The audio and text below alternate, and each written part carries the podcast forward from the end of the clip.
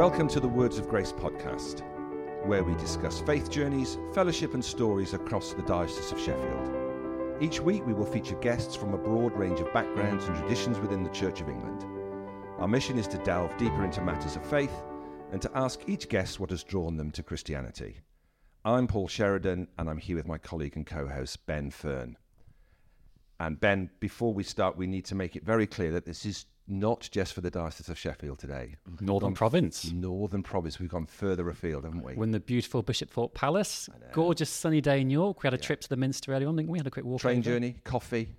Doesn't get much better than Good that. it? brownie as well. So So we travelled north, north to um, meet Archbishop Stephen. very esteemed guest. It's good to have you with us. Very nice to be with you. I said that just as you were going to have your cup of tea. Then Yeah, don't worry. I'm going to have a slurp. you have a Sip slurp. I'll have a Yeah, it'll pick it up on the microphone. I've got a bio to introduce you with, so drink away. I will. So, Most Reverend and Right Honourable Stephen Cottrell, it's good to have you with us, Archbishop you. of York. Thank you. I think if we start straight with um, Faith in the North, so it's a key initiative um, here and across the Northern Province. Just tell us a bit, first of all, how did it come about and what you hope to achieve with it? Well, um, first of all, yeah, great to be with you and great to be speaking to the Diocese of Sheffield and, and beyond. So, when I became a few years ago the 98th Archbishop of York, Crumbs. um, you kind of say to yourself, you know, Lord, why me? What? Why am I the, the Archbishop of York? What is it that I can bring to this? Um, and so the thing which we're now calling faith in the north, you know, began simply as my way of making sense of what I could do across the north and for the northern province. Um, and the heart's desire of the whole of my ministry has been how can we live the Christian faith joyfully, share it effectively in ways that connect with people's lives, and tell the big story of the Christian faith, which is a story that can change lives and change the world. And uh, and so it's about revitalizing the faith of the North. It's celebrating the stories of the faith of the North. It's not a project. It's more like a movement, which I hope captures the imagination, which it's beginning to do. I think what's fantastic as well, hearing that, is that obviously on our podcast, Words of Grace, we're sharing these faith stories from all walks of life. And it sounds very much that that's what this project's aimed to do as well. Yeah, it is. I mean, we're we're, we're thinking about certainly here in York.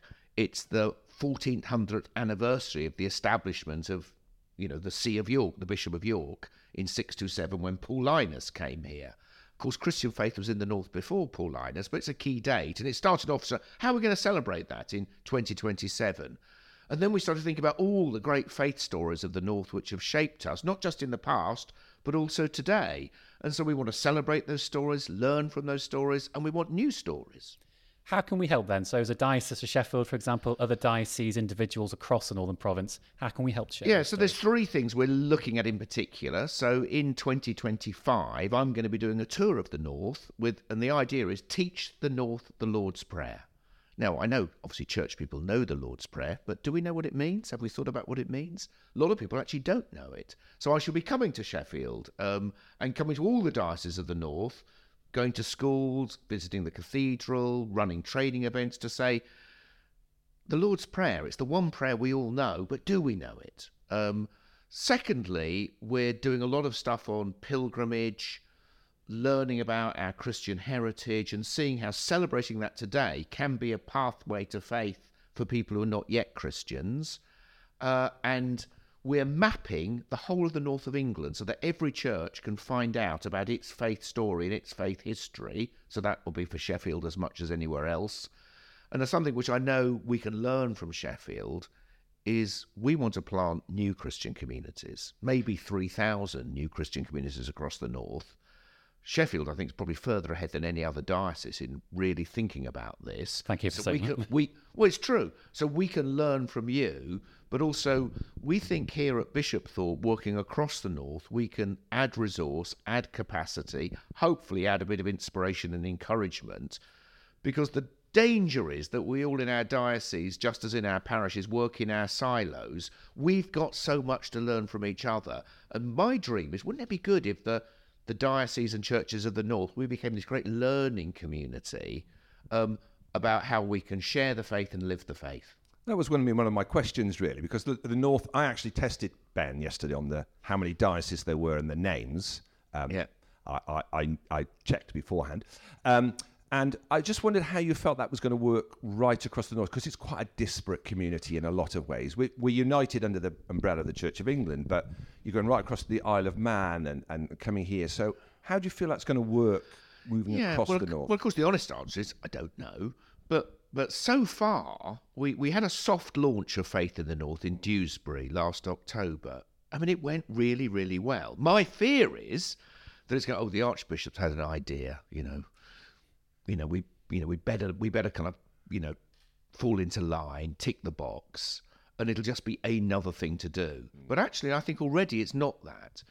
It, it seems to have captured imagination. I met with the directors of all the directors of education across the north just before Christmas. They're really excited about how this could unite them together in the work they're doing in church schools. I met all the deans of all the cathedrals. They're really excited about the idea of the Lord's Prayer tour, which would not just be cathedrals, but cathedrals will be a main part of it. I'm meeting all the bishops of the north tomorrow. Oh, hello. Um, uh, I mean, I've met them before, obviously, but we're to talk specifically about this. So it is. It feels to me like this might be the beginning of a movement rather than a project. Yeah. Uh, and I think that's to the benefit of all of us. And actually, there is something about the North um, uh, that I think is what will unite this together. I think it's interesting you talk about the Lord's Prayer. And again, as you say, most Christians would be able to memorize it. I think, ironically, a lot of non Christians will be able to as well. But as you've said, it's do do they actually think about what it means? Do you think that's a challenge to try and get that message across to non Christians as well? Yeah, it is. My hunch is that, that the Lord's Prayer evangelistically could be a really, really useful way in because it is still, if anybody knows a prayer, it's the Lord's Prayer. A lot of people actually don't know it. And it would be a generational thing as well, wouldn't Yeah. Do you think that you know our generation Yeah, would have we'll- said we'll much it. more at school than perhaps? Yeah. So, so for schools which are not church schools, I think it's a way in because actually you can make a very compelling case for saying, actually, just culturally, you know, off the back of the coronation and the Queen's funeral, actually, actually knowing this prayer would be a useful thing for people to know. So here's some resources to help you teach it. Certainly within our church schools, it's so. What does it actually mean? And um, and when you do stop to think what it means, I mean, let me just give you one example. Give us today our daily bread. Now, what does that mean? Well, I'm sorry to spoil your podcast, but I think it means give me, Lord, enough for today and stop me from wanting more than my share. Give me enough. Now, that is a really radical, dangerous thing to say. It, it cuts across everything economically. It's an election year, probably. Everything our country is built upon. Everything is built upon growth. We mm. must have more. We know that the planet is being destroyed by economic mm. systems which are all about growth and having more, and yet we Christians say this prayer every day. Do we mean it? Do we believe it? When we actually say, No, Lord, I don't want more. I want you to teach me what enough looks like. Give me my daily bread. So this is dangerous stuff. Um, but I think it has a resonance with the big issues that face our world. So actually, in teaching about the Lord's Prayer, it's the prayer Jesus taught us, but it's clever because we think Jesus is teaching us how to pray. Jesus is actually teaching us how to live. Yeah. yeah. It reminds me, well, Jesus when he says, you know, there are enough problems today. Don't worry about tomorrow. It almost fits into what he says. Yeah, it there. is. Uh, which, of course, comes from the same bit of the Bible. You know, the, the Lord's Prayer, well, it's in Luke and Matthew, but in Matthew, it's in, in the Sermon on the Mount. Because we, th- this country's obsessed by growth, isn't it? I, Yeah. I was talking to Ben about this on the way up about donut economics with Kate Raworth. I don't know if you've ever read that book. I haven't, but but it, yeah. it, it's it's a fantastic book of actually growth should not be the issue here. It's sustainability. It's the wholeness of society, Mm. economics, the poverty gap, and all that sort of stuff has to be tied in together. And undoubtedly, the gospel calls us to a radical approach to that, doesn't it? Yeah, it does. I mean, it seems to me that if, you know, I mean, the bar of my expectations are set high. Um, I believe, not, not when I say my job, but my role as a servant to the Church of the North is to help the church in the North evangelize the nation. That's, that's the work of the church. Um, and I believe the best way we will evangelize the nation is on the one hand, one heart at a time to inspire and encourage and invite people to know Jesus. but at the same time to present a narrative which is about how do we inhabit the world? How, how are we meant to live? And, and actually, the Lord's Prayer is the text I then want to go to because it talks about, um, well, not, not my kingdom come, but God's kingdom come. And of course, most of us, if we're honest, what we want is my kingdom. So, so this could be a doorway in, and a very accessible doorway in, to speaking about the big ideas that shape our world. Probably a very broad question, this, but again, talking about faith in the north. What do you think some of the main challenges are for the northern province as a whole? What are some of the main needs that you think dioceses across the north have? Yeah, well, I mean, we all, you know, we all as dioceses face huge, huge financial challenges. I think almost without exception, uh, and uh, we face issues. I, am not actually depressed about the decline. I, well, obviously, I wish it wasn't there, but overall, the Church of England in all of our dioceses is, is still declining and has been for some time. But if your congregation stays the same each year, that means there is is growth because we know there's people dying. So, uh, and there are churches, lots of churches growing. So if every church was declining, I think I would be very depressed. But I know that there are lots of churches flourishing and growing, lots of churches just sustaining their numbers, which means there is growth. So I'm not depressed. I feel what we need to do is learn from the places that are flourishing and growing, link them up, make a big learning community across our diocese, uh, provide resource and capacity, which Faith in the North will do in a you know in a modest way. We'll be providing resource and capacity for the whole of the church across the north, so that more churches can grow. My experience is that when you actually sit down and talk to people about the Christian faith, the big ideas of the Christian faith, the beauty of the gospel, the person of Jesus, the human heart, skips a beat in joy. Um, but we need to be much more focused on that. And the and I think what, what concerns me is the day to day keeping the show on the road, the financial challenge, and all of those things, internal divisions, um, which are you know, you know, I'm not suggesting they're not important, but they are consuming attention. Uh, there is a world out there for which Christ died, and that's where we need to put our focus. When you were talking earlier about uh, a number of churches being planted, is it Mark Powley involved in that yeah. stuff? So, um, how does that sort of fit in with the idea of parish as well? Because there's always been that sort of tension between resourcing and, and grafting and planting and parish. There's yeah. So there is already a parish system. So how does it work alongside that? Do you feel? Yeah, so I, I think one of the big challenges, and this comes out of the Church of England's national vision and strategy, is that it's helpful for us to think about what I'm going to call the whole ecosystem of the church, which has always been the case. This isn't a new, we may not have used that language before, there's nothing new about this. So, although we have maintained a parish system which has served every inch of the nation for many centuries, Alongside that, there has always been another bit of ministry called chaplaincy schools, hospitals, armed forces, prisons, which is not parish. So it actually isn't a radical thing to say, pay attention to the whole ecosystem, especially in a culture which exists in networks just as much as it does in neighbourhoods. So this is not a threat to the parish system.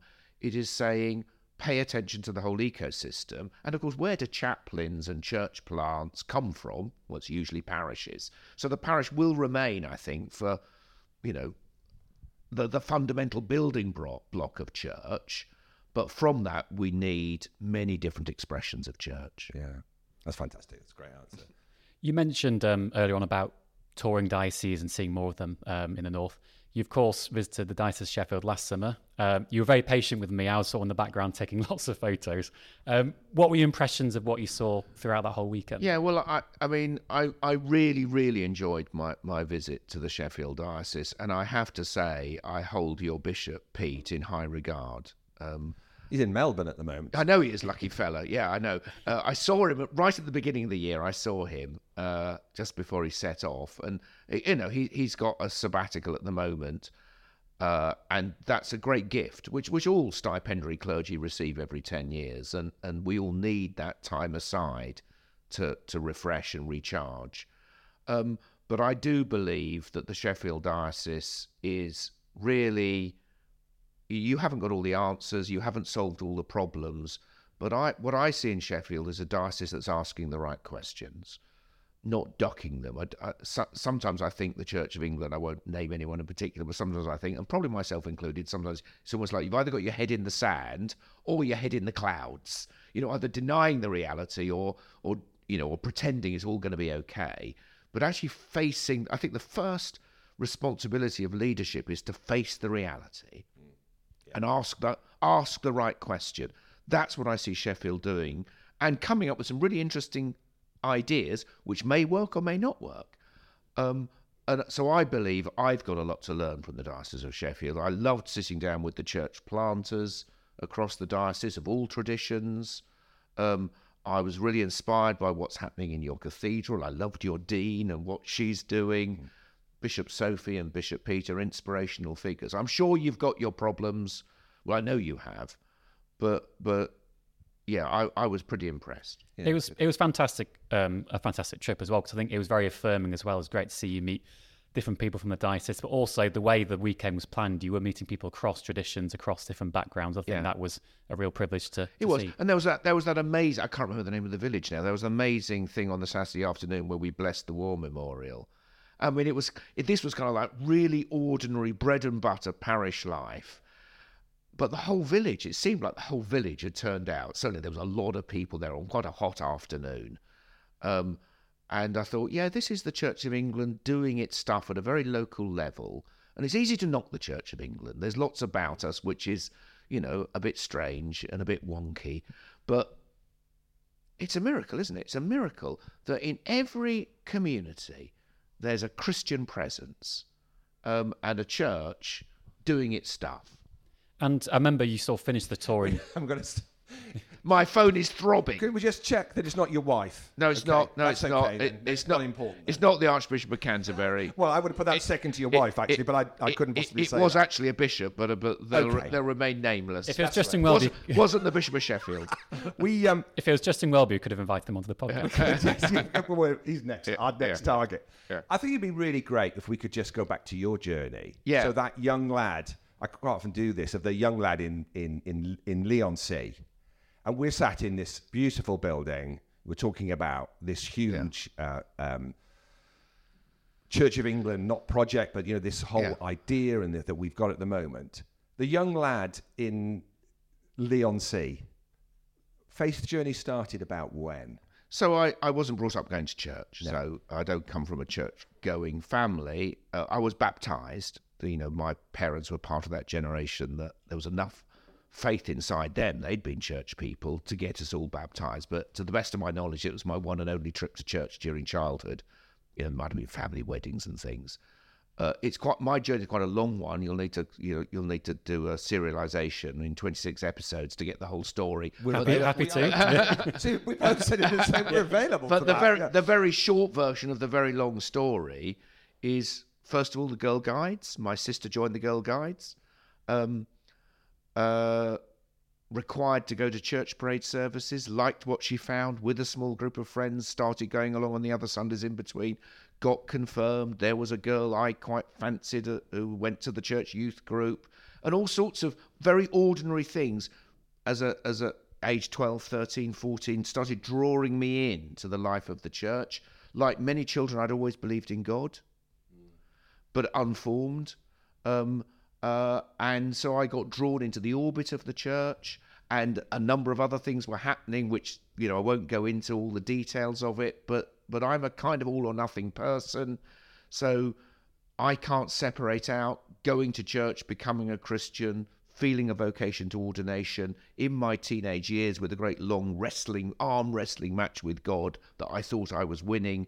Um, uh, I found myself at a place where, like Peter, I was saying, where else can I go? It's interesting that, isn't it? Because that must inform the way we look at the, what we've talked about now, not declining numbers, but the growth of the church going forward. And it's interesting that you use the word ordinary. Because one of the things I think we've discovered during the podcast of talking to people faith journey that no faith journey is ordinary, is it? And I know you didn't No. mean that. I No, don't no. mean to, No, I it- didn't mean it's it in that not. It's. God drawing us in Yeah. in some way, so, isn't it? So, so the bit of the journey, perhaps I will say, which is the bit that happened years later, So when I was ordained, on the the day, you know, in your family, you have these people you call auntie and uncle, but they're not really your auntie and uncle. So in my family, I had my auntie Millie, important person in my childhood. She was my grandma's best friend. She was a devout Roman Catholic. When I was ordained as a deacon in the Church of England, obviously, she came to the service, which for her, as a certain sort of old school Roman Catholic, she probably wrote to the Pope to get permission to attend a non Roman Catholic church. Anyway, she was there. She was pleased for me. At the sort of bum fight afterwards, she said to me um, that she had prayed for the conversion of my family every day of her, her my grandma, her best friend's family. She prayed for our conversion every. She went to mass every day. And when she told me this, um, it, my whole faith journey then was cast in a different light. I thought it was all about decisions I'd made. I'd decided to do this. I'd decided to do that. And then I discovered, even before I was born, my auntie Millie was praying for me. Um, now, of course, she would have quite liked us to have been Roman Catholics. So yeah. uh, I think on that day she conceded Church of England was an acceptable second best. Mm. But I was prayed for. Yeah. And I think, you know, so why am I here? Why am I a follower of Jesus? I think a very large part of my story is my Auntie Millie's prayers. Yeah. We've discussed this before. My nan uh, was uh, born in a Welsh mining village, and she tells stories of the Welsh revivals, as we've discussed before, the, of the miners coming up through the pit head singing hymns. Yeah. Where weeks before they'd been going straight to the pub, they now went straight into the chapel. Mm. And that skipped a generation almost. And the day I was baptized in my 20s, my nan came to me in tears. Just, yeah, yeah. To say exactly that. She'd prayed for me all, yeah. all my so life. So it's so yeah, so it's never ordinary. That that that that when somebody comes to faith in Jesus Christ, it is a profound and beautiful mystery. We just take off our shoes. We can't make it happen. It's the work of God. It's the response of the human heart, but it's the work of God. I think for me it was a long journey. Um, uh, and uh, but I can still just about remember, and my whole family came to church as well. You know, so it wasn't just me; it was the, the whole family. Um, my parents returned to faith, um, but I can still just about remember what it's like not to be part of the church, and I've always felt that gives me a bit of an edge because yeah. so many, you know, so many, you know, nothing. How can you? your story is your story, but so many people were brought up in the church and have continued in the church. Uh, I know what it's like not to be a member. Does help as well in a sort of approachable way? Because we could perhaps have this stereotype in the head if you're an archbishop that yeah, you yeah. were part of a faith background straight away from birth, but the fact you weren't, it sort of encourages other people. Yeah, some people. Yeah, I mean, I've, I've found as archbishop, people make all kinds of assumptions. Um, uh, and we all are who we are. So I, I mean no, you know, I don't mean it. You know, people people assume, you know, people assume that you went to public school, or they assume yeah. you went to uh, Oxford or university. Um, you know, I don't even have a degree in theology, so they assume you. You, um, you know, they make all these assumptions. But my journey's been a different journey. And ordination, when did you first take that step and think, yes, I do want to? Well, as I say, that's probably when I was fifteen. but I didn't tell anybody. Um, and I thought it's something that, you know, I felt that sense of call, and thought it's something I'll do when I'm older. I did do it when I was older, but it was when I was 22. Um, uh, because in the end, I, I was ordained when I was, you know, I've never had a proper job. You know, I'm just a jobbing vicar. Um, uh, and, That's uh, going in the bio. yeah. Um, uh, in, as I say, I'm an all or nothing person. So there was a there was a moment when I just thought I've got to do something about this. I, have got to do something, and so I did. Um, and it happened. Was the what it was. I'm not suggesting it's a Damascus Road thing because I was already part of the church, although wrestling with it, always wrestling with it. Um, and I remember I was going for a job. I worked in the film industry for a short while before I was ordained. Um, uh, that's the world I thought I would be working and living in. And I went for, and it's like being a, you're freelance really. So you go for lots of interviews for different jobs. So I was going for an interview and I was literally standing outside the door about to knock on the door to go in for the interview and I thought this isn't what I'm supposed to do with my life. And I just turned round and walked away, went to see my parish priest, um, and sorry, my phone's throbbing again. I'm it's really Justin sorry. Welby again. I'm really sorry. no, um, it's uh, fine. And um, so, no, no, it's, it's an Amazon it, parcel no, no, that it, hasn't arrived. It's creating a nice Yeah. sub theme for the interview. Um, and uh, you know, went to see my parish priest. The following week, I started work at St Christopher's Hospice, um, uh, and went through the selection process for ordination. So in the end, it all happened very, very quickly. Well, again, one thing we've said when we've had Bishop P and Bishop Sophie on the podcast is, you know, is is there a calling to be a bishop? Is there a calling to be an archbishop? How did you go through that journey from deacon, priest, bishop? Yeah, I mean there is. I mean I hope there is a calling, but but I think it is not so much different. But I I felt so. What is the fundamental calling? The fundamental calling is to follow Jesus Christ, to be a disciple. Then God does call some of us to particular positions of leadership and oversight in the church, and I felt a very strong calling to be a priest. Um, uh, my understanding of what it means to be a priest has evolved and changed over the years, but that was the strong calling, and I thought I would live that out in a local community. But I very quickly, as a priest, discovered what I've described as a call within a call. And that call wasn't to be a bishop, but it was to be an evangelist. Um, and so, and that happened when I became an incumbent, when I suddenly found myself in a church where my wife was the youngest person in the congregation. I was the second youngest. Then there was quite a gap, and I thought, hey, they've trained me to be a vicar of a parish, but actually, this parish, this congregation is you know, good people, but it's going to be dead in ten years. Uh, so actually, being a vicar in the way I'd been trained, pastoring them and teaching them was, you know, that wasn't the job. The job, as I in the language I used, was my job isn't to be the vicar as I've been trained. It's to be a missionary, a missionary in this parish because all these people who don't go to church. So I did a major rethink of what I understood ministry to be in my incumbency. And as a consequence of that, found myself getting invited into other spaces. You know, that church was blessed, people came to faith. You know, my final Sunday, first Sunday, no children at all. Final Sunday, you know, 40, 50 kids and a youth group and all the rest of it. So it was wonderful. And I still draw from the well of that renewal and growth. Um, but I then got called into spaces where to teach and to encourage, to speak as an evangelist, to lead missions. I led a lot. I've led a lot of missions up and down the country as a younger priest. I, I now see that as what I would call rather pompously an apostolic call. Um, and of course, what is the heart of Episcopal ministry? It is it is an apostolic calling. Um, there's lots about being a bishop I don't think I'm very good at, um, and I struggle with. But I believe the heart of a, of the Episcopal call is to be chief pastor and chief evangelist. So I try to take very seriously my responsibility to care, particularly for the clergy, but to care for the church and to proclaim the gospel. Um, so, so yes, I do feel called to be a bishop, but it still came as a bit of a surprise when it happened because you don't apply. You know, you just get a call one day.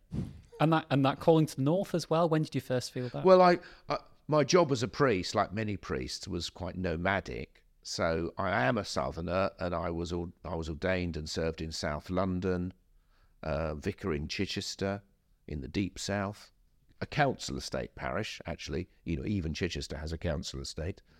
Um, they keep it well hidden, but it does exist. um, and uh, and then uh, I moved north to Huddersfield, and I was in Huddersfield for nine years, working as diocesan missioner. So this I've, I've been called into a different space, a different type of ministry, but rooted in a church in Huddersfield in uh, St Thomas's Longroyd Bridge. Um, so uh, so that was my first living in the north, and I came with great trepidation as a southerner, but the north got inside me, particularly actually the landscape. When I moved from there to Peterborough, which is very flat, and I thought, God, I miss these hills. Um, so, uh, so anyway, there, then other other Episcopal jobs in the Church of England, and then amazingly, you know, it's called to be Archbishop of York. A humbling joy, and for me also, it has been, you know, truly good to return to the north.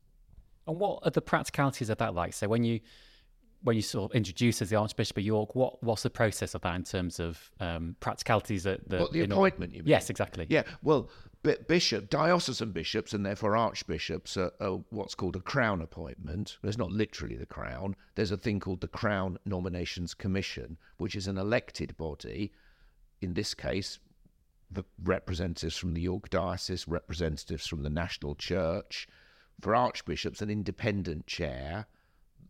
The the Archbishop of Canterbury, a another bishop from the north, and that commission is basically, I mean, in in sort of layman's terms, it's a search committee or a or a headhunting committee, and actually the first you know that you're being considered is when you get a phone call. Um, uh, to say the Crown Nominations Commission, this is their euphemism for interview, the Crown Nominations Commission would like to meet you. Yeah. we discussed with Bishop Pete because he's recently gone to the House of Lords. Yeah. Uh, and that intersection of, of faith and state. Um, we, we discussed the practicality. Ben brought up, is there a WhatsApp group for the bishops? Which there was. Of course there is. Of course there is. I think there were a number of WhatsApp Yeah, there are. groups. We didn't have access to which group he was particularly in. But how do you see that role then as, as quite a high profile faith role and that relationship with Yeah. the state and all the pageantry around the House of Lords and so on? What how do you feel and where do you sit in that space? So I, I was the Bishop of Chelmsford before Yes, coming north. right. So I've been in the House of Lords for over ten years now. So uh, uh, so I was used to navigating my way through that. Um, uh, and it is on the one hand a huge honour, privilege, and opportunity to have that voice in in in in our Parliament. Uh, it can also be very seductive, um, and sometimes I feel again, not naming any names, I think sometimes perhaps bishops spend too much time in the House of Lords. I, I sometimes think I probably don't spend enough time, uh, and I think getting it right is quite a challenge. But we are the established church, we are the national church. I think it's something very precious about the ecosystem of our government that the voice of faith through the Church of England is in government not acting as a political party, but as a kind of conscience, ethical voice, spiritual voice for the nation. And on the whole, I enjoy being part of that. But balancing it with other responsibilities, I think, is something all bishops uh, struggle with. It's almost taken on a new positive role in terms of how it's perceived, I think, as well, the laws, because obviously politics has become a lot more fractious in the Commons recently. Do you think the Lords is seen as more of a mediating force? Yeah, I mean, a lot of people don't. Well, perhaps I didn't before I went in. I don't want to sound patronising. What is the House of Lords for? So, the House of Lords' main work is to scrutinise and amend. And I think once you understand that, you know, people say, you know, why are these unelected people being there? Well, uh, our job isn't to set the agenda uh, of the political uh, narrative, but to scrutinise and amend those who do. So it's a different function, um, and therefore I think you can justify saying, therefore the way in which people participate in that is a different route. Um, so uh, the House of Lords is not like the House of Commons. There is a much greater desire to work together, to seek consensus, to listen to different voices. It's on the whole a much more civilized place. But yeah, of course, you know, there are also political parties there. And so sometimes you get all of that. The bishops, you know, we try to offer a different kind of voice. And it's probably important that we don't diminish the role of the Lords in, in by making it appointments coming in that, that aren't justified. You, you, you- the, the bishops sit there because the bishops sit there and bring that different voice, and that's a really yeah, important role. I mean, them, I think I think again this might be a subject for another podcast, but I think uh, I think the House of Lords does need reforming. I'm Yeah. I'm one of those who's in favour of reform.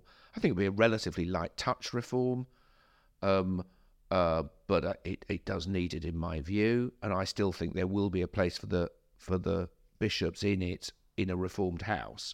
Whether any government has the stomach to make that reform, I don't see it happening anytime soon. That would make for another good uh, podcast special, that one, I think. it? that's a spin off. Yeah. Um, and the history of it must be overwhelming as well, not just in the Lords, but here in Bishopthorpe Palace as well. Do you do you feel that sense of history on your shoulders? Yeah, yeah, I do. I do. We're go all Tony Blair on us yeah, then. yeah, yeah. No, it's it's it can. I, I- am I daunted by it? I don't think so. Does it feel daunting now and again? Yes, it really does. Um, when I became, when I knew I was going to be the 98th Archbishop, I thought there must be a book about Archbishops of York. There is. So I bought a copy of this book, out of print, but I managed to get one second hand. Um, I read it, and I was, it was really dull. Honest response. And That's why it's out of print. consequently, I found it hugely encouraging. hugely encouraging.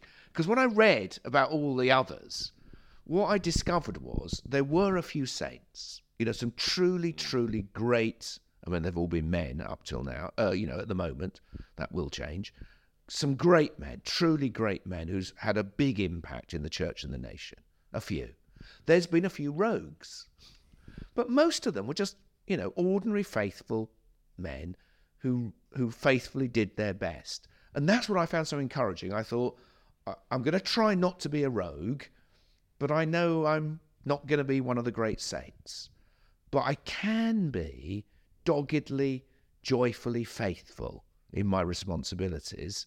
And when the history books are written, there'll just be a couple of paragraphs, and that's okay. It doesn't matter. You know, what matters is the gospel. What matters is the kingdom. What matters is Christ. And that's what I saw in these men's lives. Um, and I thought, yeah, I can do that. I can do that. Um, so I look at all the portraits that hang in Bishopthorpe Palace. Occasionally, as it were, kneel before the great saint, William Temple. Mm. What a great man. Mm. Um, and others. But most of them, I think, yeah, you were probably just like me, thinking, you know, what the places have I got myself into here? I'm not equal to the task. Lord, you're going to have to do this for me. And that brings us almost back to where we started with your role in Faith of the North of trying to impress upon a society that in some ways is turning its back on on the faith and the gospel and the joy and hope that that brings trying to resurrect that and warm that back up in this space it is the big danger is that we turn in on ourselves that we pull up the drawbridge the world is scary frightening yeah. not with us let's retreat into fortress church um, and uh, and warm ourselves by the fire of our faith. No, let that fire burn within you. Open the doors. Get out into the world. Serve serve your local community. So the first word of the gospel is loving service, and God will open doors of opportunity for us to witness and proclaim. And I believe the church will grow, though it may not grow in the ways we expect. So I want to ask quickly. Um, you talked earlier on about the pageantry of such occasions as you know the coronation recently, yeah, um, the Queen's funeral.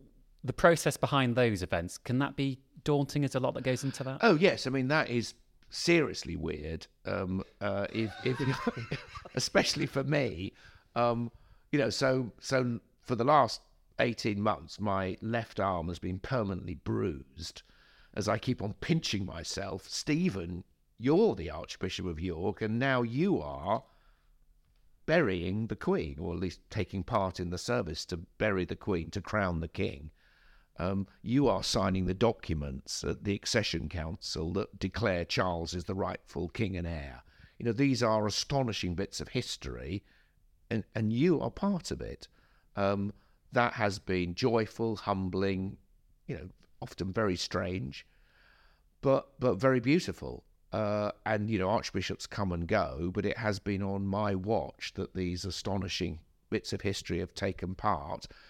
All I try to do is to, to, to do my job faithfully, to do to do what has to be done, but also uh, to I don't know uh, in communicating about it, both in the media and with ordinary people, to try to tell the Christian story through it and just to be a human voice and a human face in the midst of it. That's fascinating. That's a really good insight. Yeah. It's been an incredible chat. We've had such a good oversight yeah. of what you do. I think it's fantastic. Let's go on to more weighty matters now. Tottenham yeah. Hotspur. Indeed, yeah. Tottenham Hotspur. yeah. Um, yes, lifelong fan. Yeah, yeah, I am. So my granddad uh, took me to White Hart Lane when I was six or seven years old, uh, he was a lifelong Spurs fan, and so I am. And it's a, I mean, football allegiance, as I think probably you know, is you know, it's a bit like when you when people say why are you a Spurs fan, I feel it's a bit like saying why are your eyes blue. Yeah. Well, you know, they just are. you know, that's this. Is, I don't feel there's any choice in the matter. It's you know, it's I am a Spurs fan. You know, because that's just part of who I am. Um, do I always like being a Spurs fan? No, it's deeply for actually it's good at the moment. Yeah, Postecoglou. Spursy. Spursy. Postecoglou yeah. has been very good news. It, it was, wasn't it? I mean, recent years everybody wanted Klopp to be their manager. Um, right now, I think everybody wants Postecoglou. He's he's he's been a he's been great. So being a Spurs fan is good at the moment. But the point about being a football fan is you don't really feel you have a choice about it. Often it's not good, but you but you don't change your mind. Especially with Derby County. yeah. Oh, right. I have met Dave Mackay though when I was younger, who Ah, was a Tottenham yeah, and Derby yeah, yeah, legend. Yeah. yeah, yeah, I've got Dave Mackay's autograph. So my granddad bequeathed to me his autograph collection. So I've got got you know Alan Mullery. I've got Alan Mullery's au- autograph. Yeah. Danny Blanchflower, maybe? Danny Blanchflower. I've got Danny Blanchflowers. Um, yeah, so uh, so this is great. Um, but yes, I used to say I, I'm a Spurs fan. I know about suffering. um, but at the moment, it's pretty good. Can you get to games? I know obviously you're No, very busy, not so very often. no. Not very often. You haven't got a box, as Archbishop. no, no, no, no, no. Hopefully, hopefully, I this, suspect uh, Archbishop Canterbury's got a box. if you anyway. if you could send a copy of the podcast to Daniel Levy, then that might yeah. Try, can't ease we? the way. You, you didn't say very much a friend of a podcast then. Yeah, you didn't. yeah. Very much a friend of the but, podcast. but the other thing with football, which I have done, you might think I'm terribly flaky here, is you know I've got I've got I'm a father of three sons, and uh, we've led this nomadic life. So what and, and getting to Premiership games is expensive and difficult, especially if you're a vicar bringing up three kids on the stipend, which I was 20 years ago. Um, so we've always supported our local team as well, um, and because our local teams were usually in lower divisions, there was never a kind of clash of interests.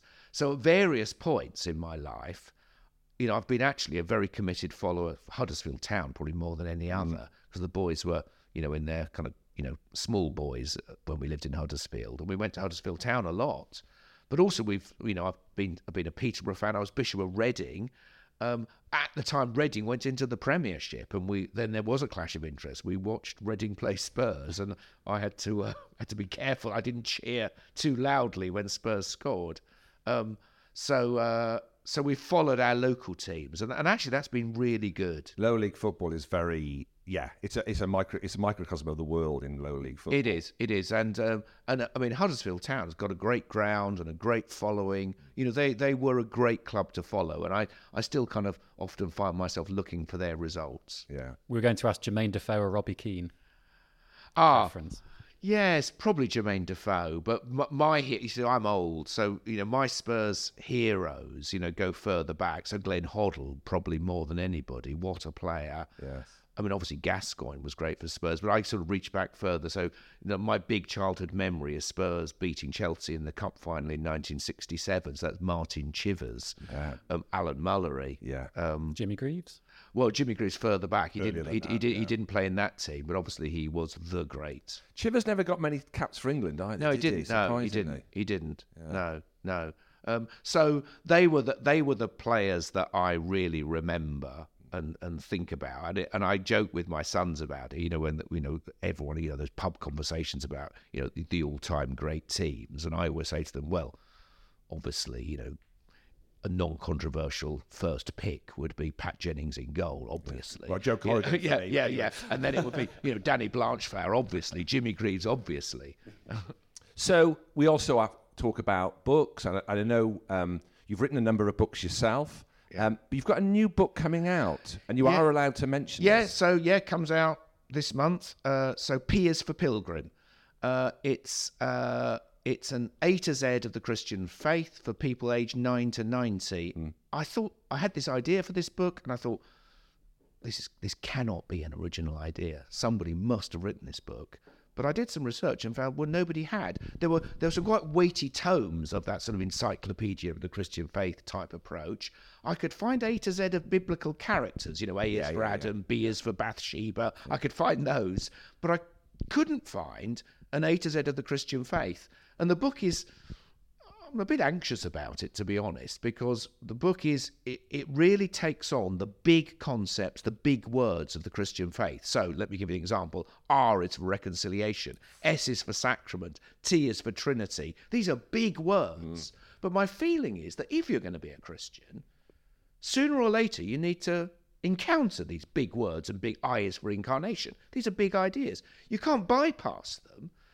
So, you know, children at some point have got to come across these words. So I thought, can I write a book that a child could read, um, but also an adult could read and not feel patronized by, and families could keep on your bookshelf, and schools would keep in their library, and churches would maybe keep at the back of church, so that as these words come up, you've got a book you can turn to, which gives you just just a paragraph. But I, I do wonder whether the story of the book is going to be, you know, the book the headline of the book review will be the Archbishop of York. H is for heretic because I because D is for dumbing down. Yeah, yeah, yeah, because because I've dared to write a paragraph on the Yeah. Trinity, a paragraph on the Incarnation, and obviously I believe I'm being faithful to the Christian tradition. But I've no doubt somebody will say, well, just as we thought, you know, the Archbishop of York's, you know, look what he said about. But I'm mm-hmm. hopefully most people will say, actually, this is a really useful resource, and it's surprising that nobody's done it before. But when we were when we were evangelizing when we were growing up, sort of, it was the idea of you've got to be able to trim the gospel down to make it accessible to people Yeah. as well, haven't you? You've got to be able to put your testimony. Yeah. There's no point listening to testimony that takes 25 minutes Yeah. because people are gone. You've got to Yeah. have that succinct moment of the Yeah. gospel as well as the thing that we're lifelong learning. Exactly, and this, this just to be clear, this is not an evangel. I, I've written lots of books which are meant to evangelize. This is not an evangelistic book; it's a catechetical book, but it's but it's for families. C It's- for catechetical. Yeah, yeah. So it's you know the, I think on the blurb it says nine to ninety that you could, and the illustrations are it's very beautifully illustrated, and, and it's done cleverly because I think children will enjoy the pictures, but a but an adult wouldn't feel they're reading a children's book. It's got more of that gift booky feel to it. So the publishers have done a great job, and I just you know I just think it would be. I just think when I was a dad with my kids growing up, a book like this would have been useful. Just quickly for me, just before we finish, um, in terms of music, do you have any favourite bands, any Oh. genres? Yeah, oh dear me, how big subject. So yes, uh, yes, very definitely. So I have an eclectic taste in music. You know, on on our team call this morning, I said to my PA, "Could you please make sure nothing goes in the diary for this particular?" So because I've got tickets for the opera to see Madame Butterfly. I love the opera. I shall sit and blub and weep. But equally, I was trying to get tickets but failed for Bruce Springsteen when he comes this year. Uh, couldn't get tickets for that. And uh, Well, if anybody's listening from uh, Bruce's PA team at the moment, the Archbishop of York would like a ticket. Yeah, yeah, as well as a box set for Spurs. Um, and uh, but so the Doors, the cla- the first date I took my wife on was to see the Clash at Interesting the first date. It's a make or break. It's a make or break. yeah, this, so I was a massive Clash fan. Yeah. Um, you know, I moved to London in 1976 as a student when punk was just happening. I embraced it fully. I've seen the Clash. I don't know how many times. I followed them around London. Um, the Doors, Velvet Underground, Dylan, but uh, but then also Chopin. You know, I s- I often listen to. I love Chopin's piano music, the nocturnes. So I have a weird. Uh, music is a huge, important part of my life. That's a great mix, though. That's a it's really a really eclectic good mix. It's a weird no, mix. it's a fantastic mix. Yeah, modern music as well. I get my kids to keep me on. board Yeah, yeah. modern Because my kids are that bit older, they're all in their late. You know, they're all left home. Well, I'm a granddad now. I've got two grandchildren. So w- when they were, when they were still living at home, but uh, but teenagers, then I st- so I started getting into rap and hip hop, which, and that was entirely through my kids. And I, and I, it was almost like a secret love because I thought I can't admit that I'd borrow because this was age of CDs. I'd borrow their CDs. I can hear you coming up the drive. So I really, Kanye. I really like Eminem. I think lyrically, yeah, lyrically. I mean, it's it's it's brutal and it's harsh and it's not for the faint-hearted, but he's very he's such a wordsmith, and I really enjoyed listening to that. But also other thing, Radiohead, you know, and other stuff my kids listen to. But but now I think I'm a bit out of touch with with with with that contemporary music scene. Yeah, so what my kids do is they they make Spotify playlists for me. Yeah, I must ask them to me. do that. Yeah. So I think I- I'm out of touch as well, though, as a millennial. It's, uh, Yeah, but I but I reach back, you know, I suppose like all old men, you know, I kind of reach back particularly to Dylan. Yeah. Yeah, the things which I think I will always listen to and perhaps on my deathbed will be Dylan or Chopin. Probably Chopin will win. It's been amazing time on the podcast. We've covered so many topics today. It's been a real joy to come in, a privilege to speak to you. So thank you so much for coming. Yeah, on. thank you and God bless the Diocese of Sheffield. Yeah, thank you very much. Well, um, it's been a great day. We're going to go back on the train to Sheffield. Uh, as ever, uh, if you want to get in touch, words of grace at sheffield.anglican.org. Uh, we've got a great uh, few guests coming up. We're heading towards an Easter special, more details of which will come out shortly. I Indeed. Think. So, uh, thank you so much, Archbishop Stephen, for having us. Uh, thanks to your team, and see you soon, Ben. See you next time. Thanks. Bye.